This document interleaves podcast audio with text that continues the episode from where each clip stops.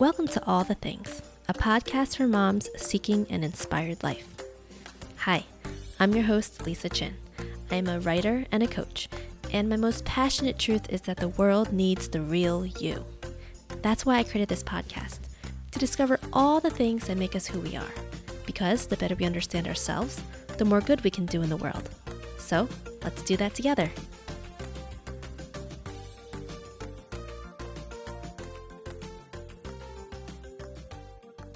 Hello, and welcome to today's episode of All the Things. Uh, this is your host, Lisa Chin, and I am on Zoom with my friend May Yeung. And May is a writer, a lawyer, and a mom from Melbourne, Hong Kong, and Los Angeles. She's my international mom friend. And before we get started in our conversation today with May, I wanted to first acknowledge that I am speaking and podcasting from the traditional and unceded territories of the Nipmuc and Massachusetts people. And I share a land acknowledgement before every podcast episode to ground the conversation. Um, I know that May and I will definitely touch on race during this conversation, but systems of inequity and injustices are kind of all around us, and it bears reminders um, kind of throughout our lives and every day to just keep that in mind as we are going about our often privileged lives with privileged conversations. So that is um, that's that. So let's get started. Um, May, thank you so much for joining me today. I'm so happy to be here with you, like face to face almost. yes. For some orienting with the audience, right? Um, mm-hmm. I the first season um, of all the things is about people I know.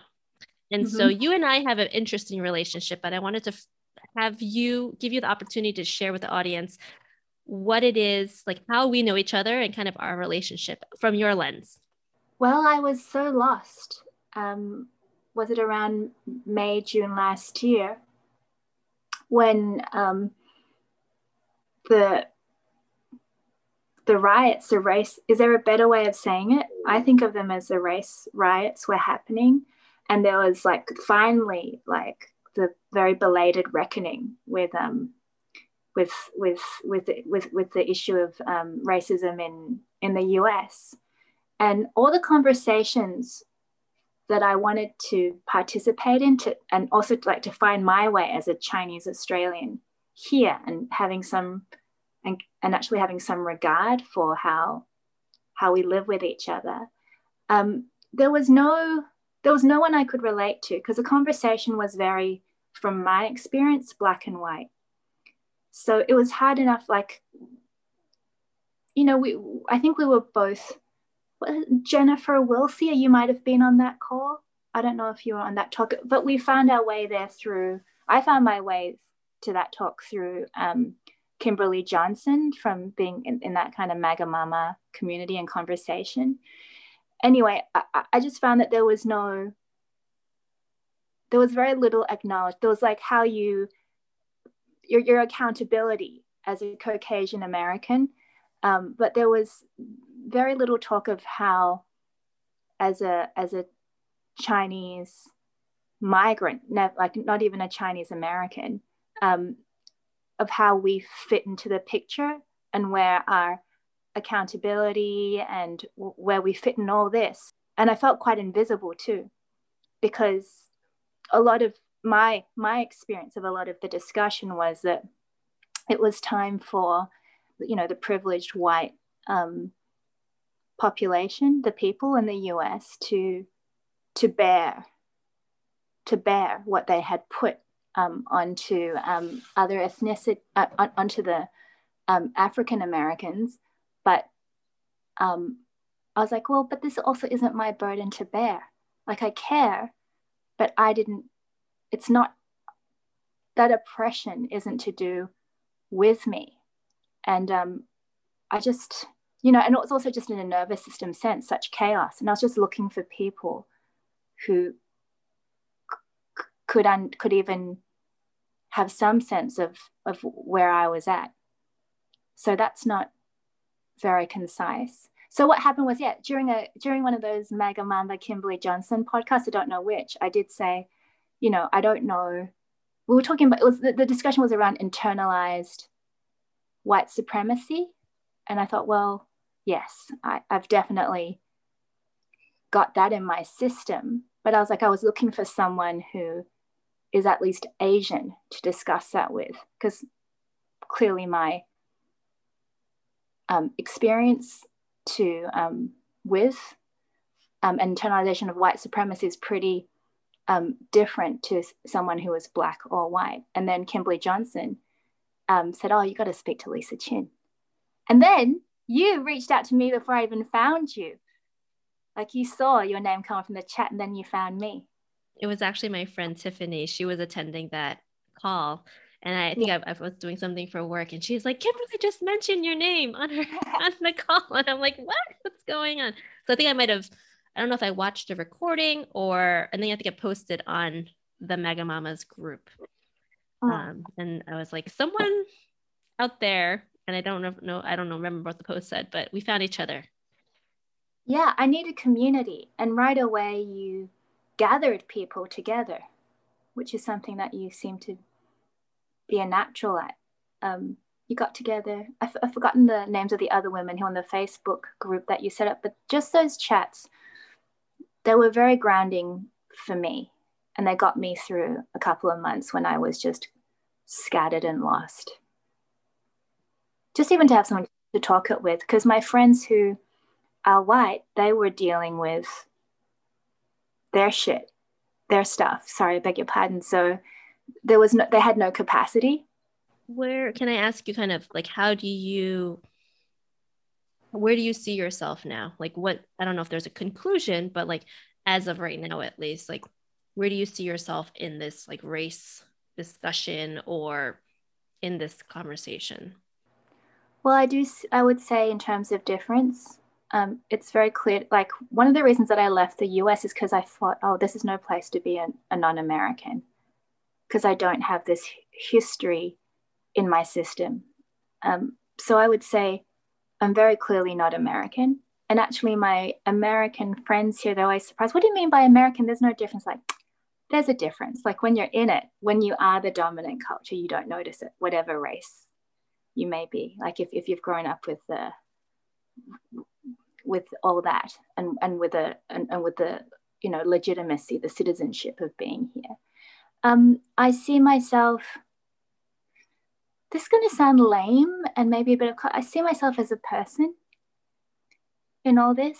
Um, I can understand why there is so much formality and theory and terminology to discussing all of this you know because then because it wasn't discussed it needed to be a language and, and a way to discuss it almost without all the um, charge and this term like so my, my daughter went to a she was at school here and we learned about you know even something like microtransgressions and there was a whole PowerPoint on it. And I was like, dude, that's just like, and then I saw people very studiously taking notes and really like investigating how to behave properly to the degree that I could see that. And I saw this daily at my daughter's school, which was a very conscious, liberal, um, predominantly white school people would almost go into a freeze, not able to communicate because they were so worried about getting it wrong. And not and, and it wasn't just like about um, fitting in. There's an element of that, but it's like, I really don't want to do any more damage. But actually got in the way, I think, of just relating as human beings.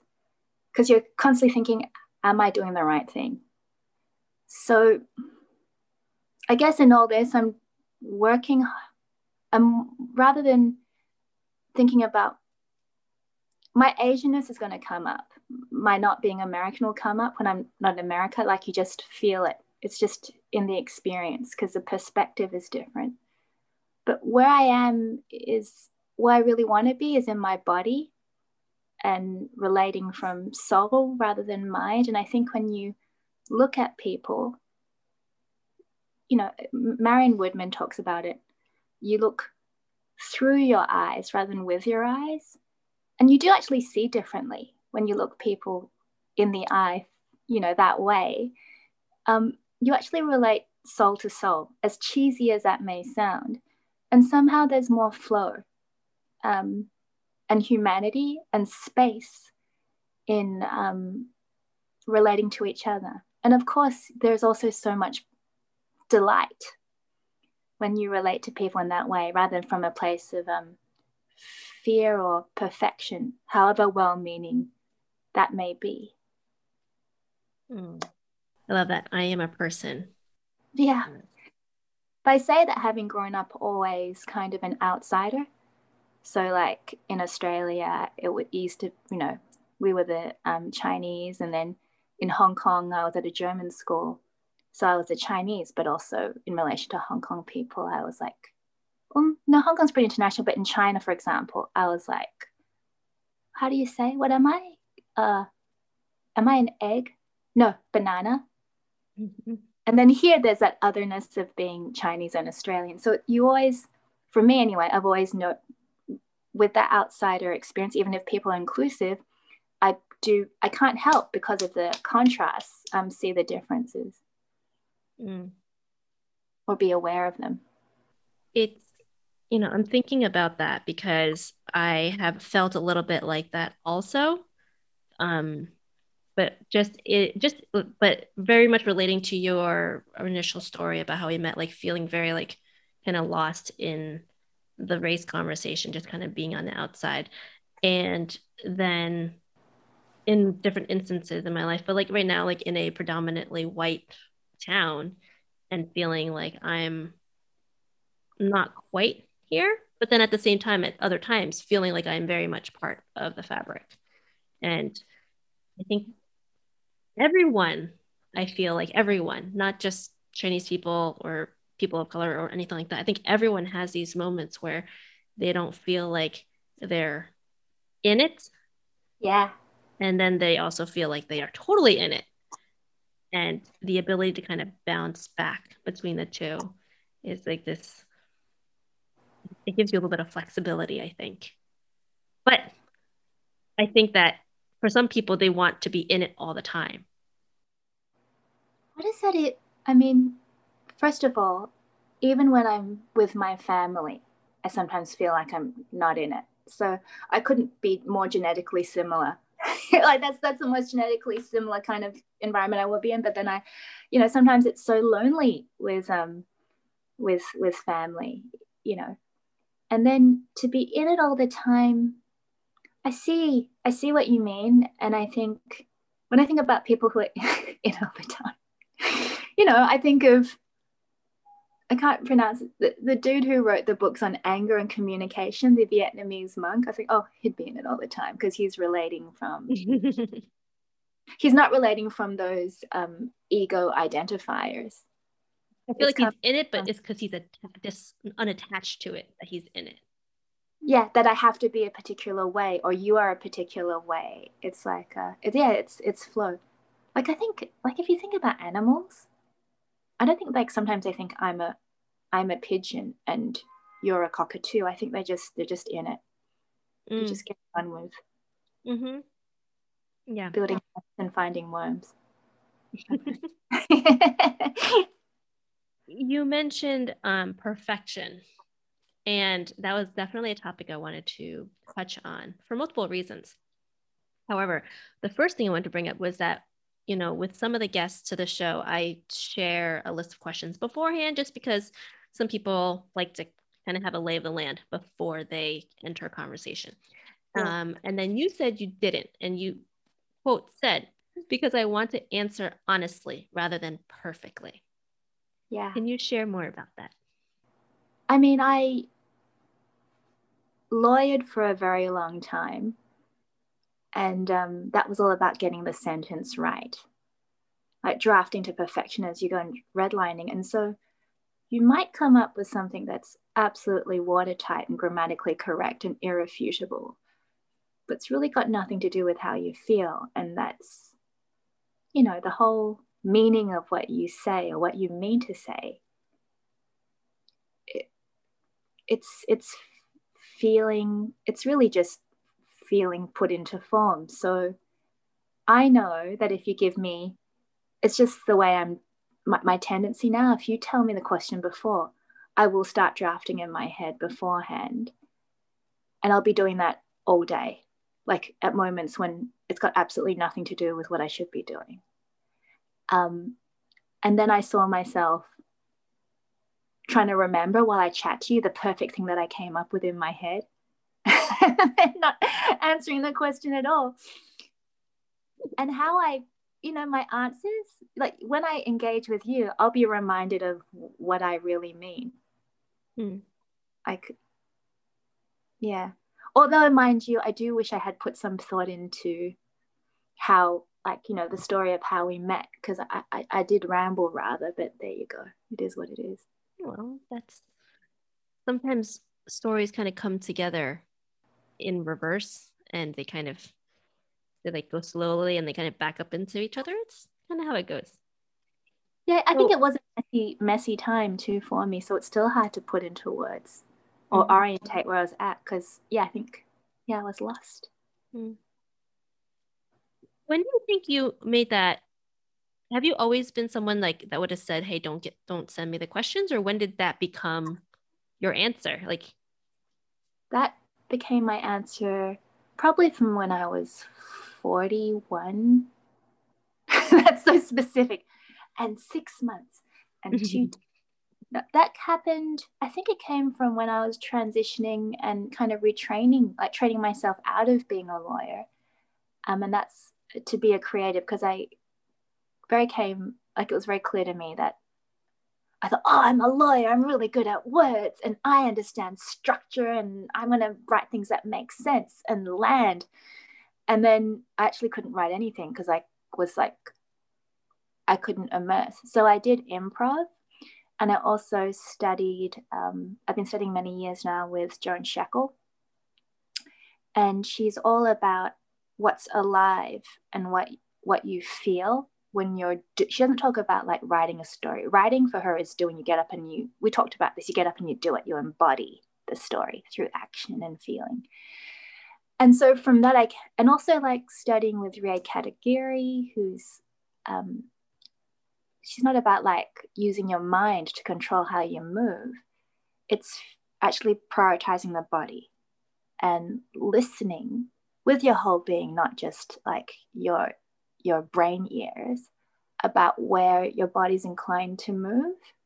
And so from those, I think three um, um, kind of uh, fields of study, discipl- disciplines, I came to experience that I'm much, I'm more likely to be truthful and to actually enjoy communicating from those places.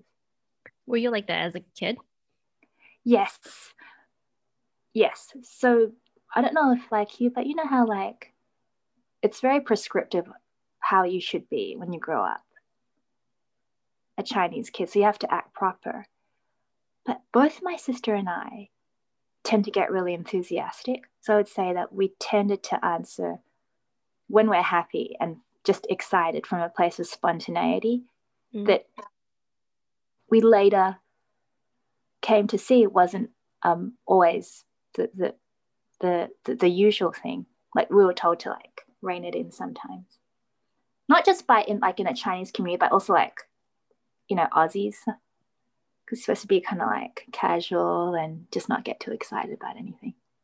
I mean, I can see that also in America, just being like a, a female, you know, not to be too much and not to take up too much space or to be I mean, I can see myself kind of doing that to my my kids. Like, ah, I gotta you have to be quiet and it's too loud and they're just doing their thing, playing. And I I get not frozen, but I do do a lot of thinking in the moment. I'm like, am I screwing them up right now? But I'm still, you know, the words are still coming out of my mouth. I stop doing that. well, the thing is, it would be nice if we could all have space. Mm. Like yeah. if my if I'm jet lagged and my daughter, she will just wake up and start going like hundred miles an hour. Like that's just where she's at. I'm like, dude, I'm jet lagged, like mommy wants to hear you, but I'm not totally receiving you right now. So you can keep talking, but I might not. I might not capture everything you say. Or like if you want a way to like this is me when I'm being conscious. Most times, like a lot of times I just go into my head and I go make a coffee. I'm like, you keep doing what you're doing. Here's a journal. you can put it in the journal. Now, as a you said you were you kind of felt like, a, like an outsider, um, kind of throughout like various groups. Like as a lawyer, then I imagine with the way that you are now, did you also feel the same way? Well, I took myself less seriously when I was a lawyer. When I was younger, I didn't really have a sense of my worth. And then I thought, again, it's like in my family, we would, I was kind of taught that you should work really hard and not ask for much. I think this comes from my dad, who's a surgeon. He was, he kind of said, just don't complain and work really hard and smile a lot so it's, it wasn't like about being a girl it's just like i think really about being the asian person at work. I think even then he was sent to his relatives to live because his parents couldn't fit everyone in the flat when he was four. So it might be that thing of just never asking for much which i internalized. So i again like i guess because i didn't really want to be a lawyer through and through and i probably there's something in me that finds it very difficult just to fit in. Like it's like death for me when you have to behave.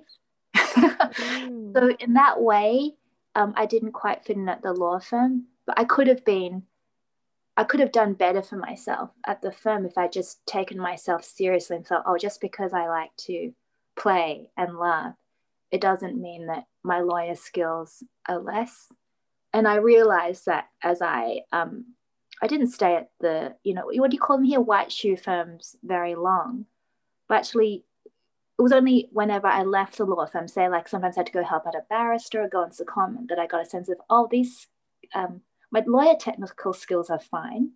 There's a lack of interest, like I don't really care about corporate law. I'm not going to read the financial review every day because it's boring. But um, the like in terms of like also skills I didn't know were valuable, like just relating to people, again, being a human being. Um, they came to be very useful when I worked in house and you're not with a pack of lawyers who who understand how the law should function or how you should act so that you mm. don't get sued.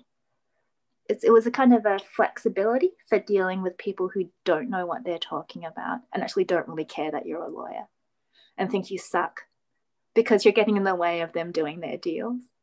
So that capacity for play and relatability actually came in really handy when I was outside of the firm.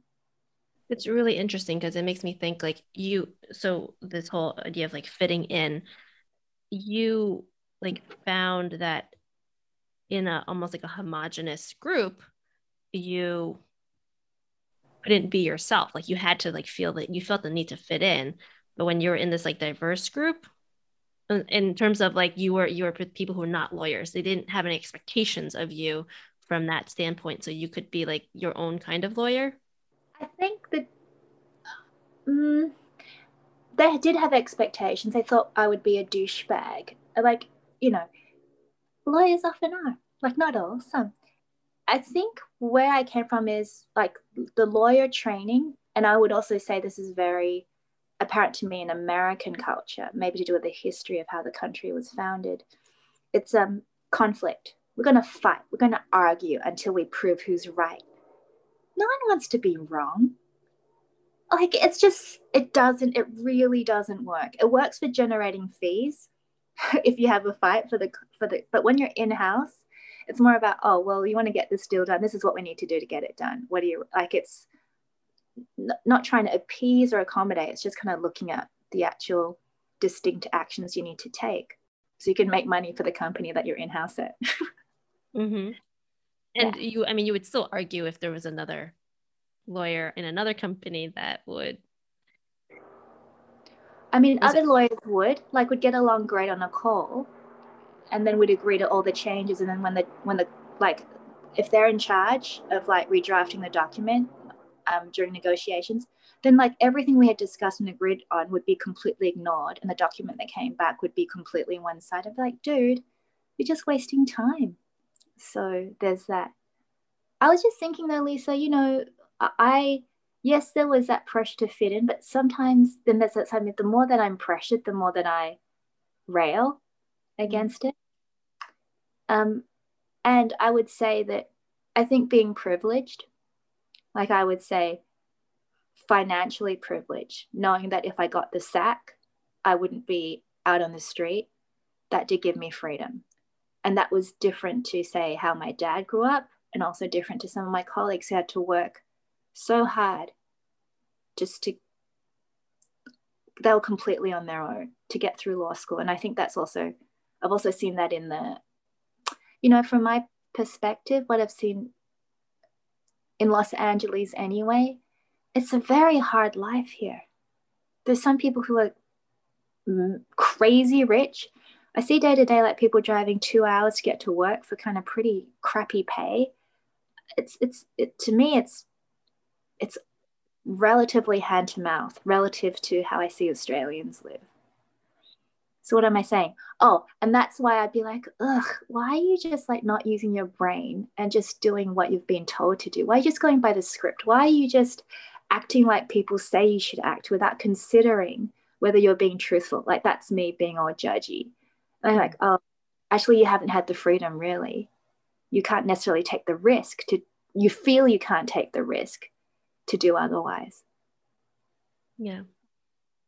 And I would think like um with at least my basic understanding of the nervous system, right? Like the that that's really hard to kind of be be oh, what's the word decondition or like to deprogram out of us, right? This fear of fitting in and this fear of like, what if, like, what if I, what if this happens to me? Then I, my whole world, my whole structure that I've built is going to be in shambles.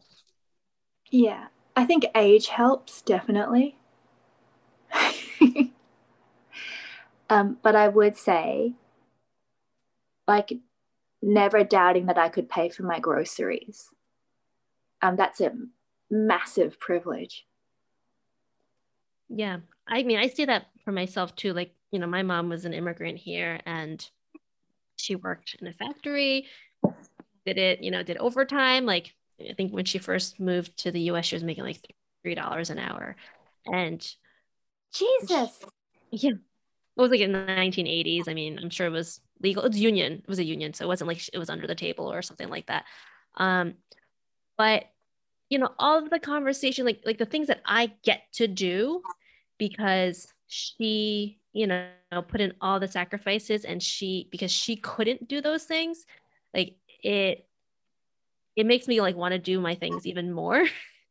on one yeah. hand, and then the other hand, it's like, oh my gosh, like I'm, you know, I'm fretting about this one thing that like my mom like would have loved to like, you know, even had the possibility of doing. Like the stupid thing that I did, which I remember was, you know, like, I don't know, first baby, you, you think you have to get the list, you have to get the shopping list from the baby site, and you're supposed to go and buy everything on that list so that your your experience of a newborn can be perfect. And um, and like I was obsessed with getting this sleeping bag. Like you had to get a sleeping bag so the baby wouldn't twist itself into blankets and then strangle herself. and my mom was kind of like, What are you talking about? You just get a towel and you wrap her like this. Mm-hmm. Like she's um my mom, my mother is just but all these things that we think that I thought I needed, like she's just very resourceful. And now it's trendy using jars, reusing jars. now you have to go buy the, the the containers that look like reused jars from Target. that is a, a question I ask. I don't know if you do this when you're when you're parenting, but like I I'll think like, did my mom have to do this? Like, does it make sense for me to to buy that thing or to to go with along with this idea? Like, is this actually true or is this true because of the narrative that I'm reading? Do you mean like a, an object? like a tool anything yeah like tools or like you know um like reading all about like cry it out or reading about even like carriages or not co-sleeping, you know, just like all the there's a various things that are normal in parent normal in modern modern day parenting, normal in quotes. Um, but then when I think about my mom, I'm like, well, did she do like did she do that? Like, would that have made sense for her? Or yeah, then I go back. I'm like, did the cave people do this? Which is more about like a biological norm. Do they have like, like like with square wheels made from rocks? no, but also my I'd say for my mom anyway, she didn't have the choice. And also, I don't know, Lisa, were things more expensive back then in a way because there was less mass production? I don't know, but I, I think the big deal for my mum was just having one of those taps that um, automatically release hot water so that she could make her um, she could powder our milk quickly. My mum got she yelled at me. So I was staying, I was like, the IFC mall is it's got a massive hall. It's a massive mall in central Hong Kong. I'd say it's like I don't have a great spatial sense, but I would say it's at like least, you know, an Olympic sized swimming pool width in the lobby. And I wasn't paying attention. I was just standing in the middle of the hall of the lobby where i um, just texting while I was and um, my mom yelled at me. She was so upset. She was like, You need to get to the side, get up against the wall. You're taking up so much space. Everyone's looking at you right in the middle. You're staying right in the middle, getting in everyone's way. You're taking up so much space. And I, I was like, what the, like, for, who, first of all, who cares if anyone's disapproving of where I'm standing? Secondly, they weren't. And thirdly, there was like heaps of room for people to get about, but she was so agitated. I wonder if it's also a bit of touch of senility, but I think it was also to do with like, you're just not meant. You just, if you're not supposed to stand there, you're not supposed to stand there. And you're definitely not supposed to stand in the middle. Mm-hmm as a girl, and I, I would say that um, I've had, you know, it comes again like I've had space, like I've had, I've had space from her to study overseas, and I haven't grown up. I have been grown up required to orientate in relation to my elders, but just because of it's not just I think the cultural, the Asian culture, it's just the times that we're in. Like you, your how you um, a positioned as an individual has changed. Mm-hmm. You're saying that your position as individual uh, in terms of Asian culture has changed through the generations or something else? Also, mm, also sense of self and also how I am as a person. I don't know if this is true, but you know, like it's part of evolution, which is good. But would you say that across the board, we're more um, emotionally aware and there's a sense of well being, almost to a pathological degree, I would say, to the point that can get too precious. Whereas, like in our parents' generation, at least with my parents, they'd be like, dude, you just get on with it. Like my mum lost her, oh, my mum lost her first child when she, the when the girl Natasha was 18 months old Mum didn't really elaborate. She said, "Oh, you used to have." Because I once said, "Are you? Do you feel glad that you had a son? You bought, you had a son so that there was less pressure from the grandparents for your first one." She said, "Actually, no. I, I, my firstborn um, was a girl, and her name was Natasha, and she was born in Canada. But because of these um, morning sickness pills that she was given back in the day." Back in the late 60s, um, the baby was born um, with a hole in her stomach. And so she didn't last very long. And all these years, I'd never heard of this sister of mine. And then after that, my mum was an interior designer. And then the solution was, well, that just means you should stop working so that next time it's okay. As if it was to do with that.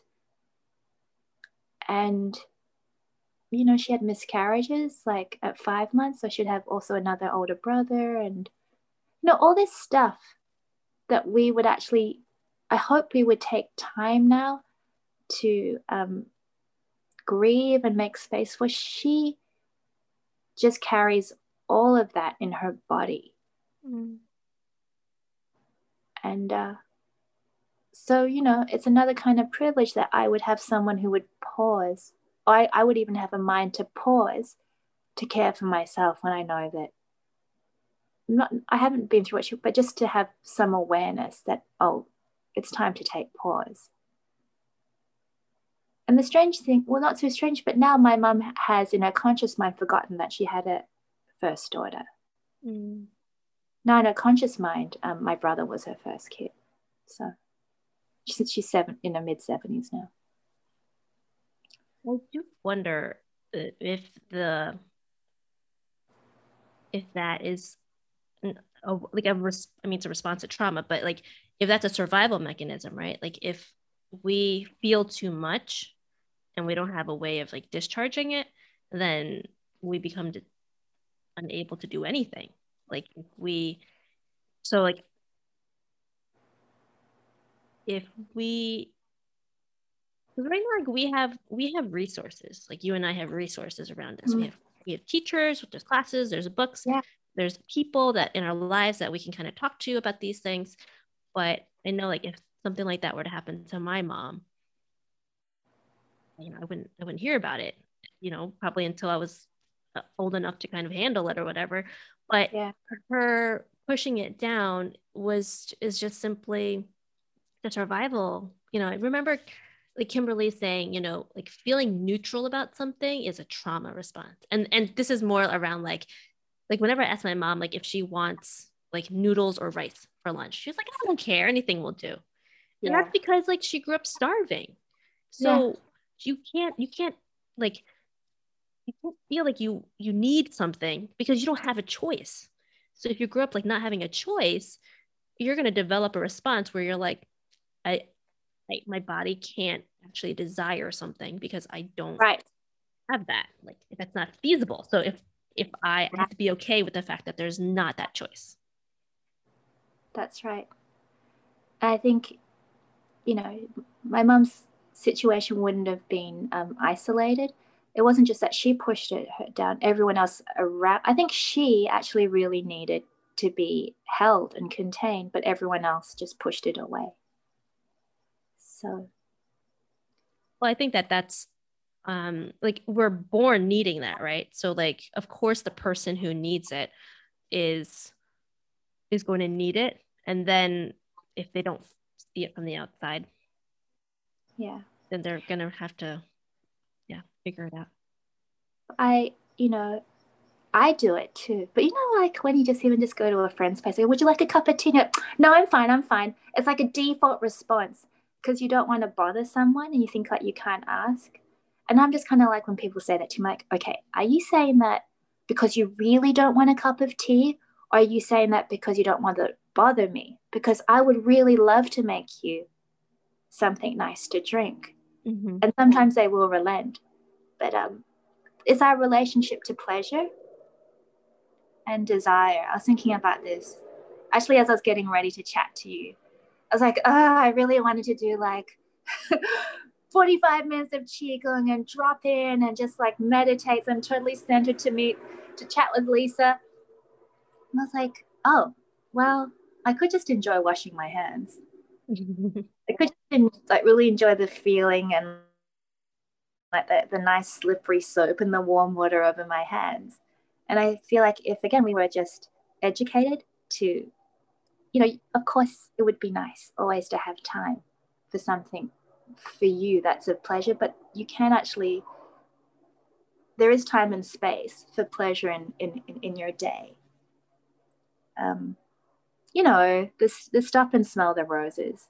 But you can there is a lot you can do for your I think for your body um, and your mind if you can just yeah catch it. Mm-hmm. I really love that because it, it's like you are there's always a presence to be had. It's like you don't need to meditate to be present. You can just be present in whatever it is that you're doing. Yeah. It's like my like Joan Scheckel was saying there are no ideal working conditions. Um, and you know there probably are no ideal pleasure conditions unless you go off to like you know Bali. Um, you share this idea of like you, you kind of mentioned it a few times, like time and space yeah. throughout this conversation. I think like you know when I so you and the so the listener knows like you and I have communicated more via like voice messages on WhatsApp than anything else. But what I find in your messages it's always like, and maybe it's the the Aussie accent, but it's like there is a space to your to your speaking. Like you're generally, you know, thoughtful and slow. And when I listened to it, you could have said, you know, the same, you could have kind of yammered on for five minutes and said the same thing you would have said in five minutes of more spacious conversation. Yeah. I, hmm. I do yammer on. And there is something unique or particular to our exchange where that was my Lisa May thing. It was just like, because we were often ref- exchanging reflections on our day or sharing. It was it was a kind of share we were engaging in i think. And often it would be the wee hours for me towards the end of the day or or like for you. It's, it often came from a very quiet time of day but also from a very quiet place mm. that you're not one is not always in and that was part of the delight that knowing that oh this is it was almost like a default place to go to when i when i like vms with you but do you do you do that usually exchange voicemails i started doing it once i went to hong kong and people um, generally use voicemails because chinese takes too long to write mm. um i have done it a lot with you and one other friend on whatsapp mm. but I think it was you who I started doing it with, or maybe you started doing with me, and I responded. And I will do that. I will respond in kind. So if someone voice messages me, I will voice message them back. Right, just trying to keep yeah. that exchange going. Um, but I do really enjoy it because, but I do yammer on. I do kind of like I see this one time I sent you like a 30 minute message. That was amazing on marriage. Have you listened to it? I listened Should to I it transcribe after. it for you? Maybe I'll be amazing what comes up the moment. Maybe I'll post it if you wouldn't mind. I, I might post it on yeah. uh, on the podcast for others to listen yeah. to. I was just wanting to say that it is different when you know you do get a the, the headspace again when you're you're speaking from that place and you never know what comes up because you you're not planning as you write and I don't know, Lisa, I don't quite trust writing with two fingers. I feel like you're thinking maybe with two fingers of your brain when you're like texting into, not you, but one is texting into the phone. Mm. So I'd mm. rather respond with my whole being, with my voice. And I love voice. Mm. Well, you know, it might be too like autocomplete. Like that probably screws things up for people. How dare you? How dare you tell me what I wanted to say? although I have been I have been one to like uh, Google or Gmail has now like ha- has autocomplete on some of their messages, and I'm like, that sounds about right. over. But I I would I, I do think that that's actually a beautiful thing because like when you are speaking, and I, I found this in podcasting when I was recording some solo episodes, I I just I had to do them over and over again because I was just saying random stuff that wasn't really relevant. Whereas if I was writing, I would be able to kind of stop myself, reflect a little bit. But when you're talking, you kind of, I also think we're so, we're so conscious about the silences that we kind of want to fill the air. And when I'm doing these like solo podcasts, I'm like, blah, blah, blah, and I just start talking about something completely random, like, oh, let me circle back to this other idea. So if you're in a voice exchange with a friend, that's kind of a, a nice thing because then you can kind of go on these tangents and they can kind of see your where you're going to and and follow along as you're kind of going that way. I mean, there's a lot of meaning in the silences. You know, the pregnant, is it the pregnant silence? It's not like it's a void. Like there's a ton of feeling in silences. And you can actually, sometimes when I listen to your messages, I can hear like what you're going through. And that's very beautiful. Um, and also, oh, yeah, I do like it sometimes I can't remember which podcast when there's a silence because it's almost a little bit exciting. You're thinking, oh, did they did it cut out or did they just lose their train of thought? And then when they come back, you don't know when they're coming back in. It's like, oh, and I didn't know you would say that. That's exciting. The suspense, because you don't know. Mm. No, you can't really space, space, space when you're writing. I mean, you can use ellipticals. Yeah, you can i mean we try to right? I think writers try to and poets often like we'll space things differently and we'll use dashes and and we'll use even like spacing like between letters in a word. Like you've seen the you've seen all of that. Like people have do try to convey this emotion and this presence and that spaciousness in writing as well. Yeah. Yeah. It can be done. But i do like the immediacy of audiovisual. Mm-hmm. Yeah. I have really enjoyed this conversation. so have I. I love talking to your face, as I said before. Same here. Um, one thing I like to ask the guests of the podcast mm-hmm. at the mm-hmm. end of the show is to share a truth of theirs, something they know to be true.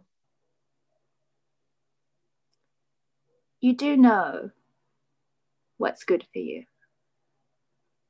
Mm. We're told what we should do and how we should meet, but everyone at the bottom, maybe like right towards their groin and deep in their heart, they know like what's true. And the habit maybe just to go straight to the tension and fix what's wrong. But if you drop into the space where there's space, then that's the way in to access what's true. Mm. In the silence and in the space. mm, it's really beautiful. You are very beautiful, Lisa Chin. I'm so glad you exist. Thank you. You as well. thank you. Now, um, thank you for sharing you with the people who are listening. And I just so appreciate your openness to having this conversation recorded. I know that this isn't something that you normally do. So I just, I'm so grateful. Same. I, what I'm grateful for with you is that you just do it. You do everything and you, and you do it with your whole heart. So, thank you.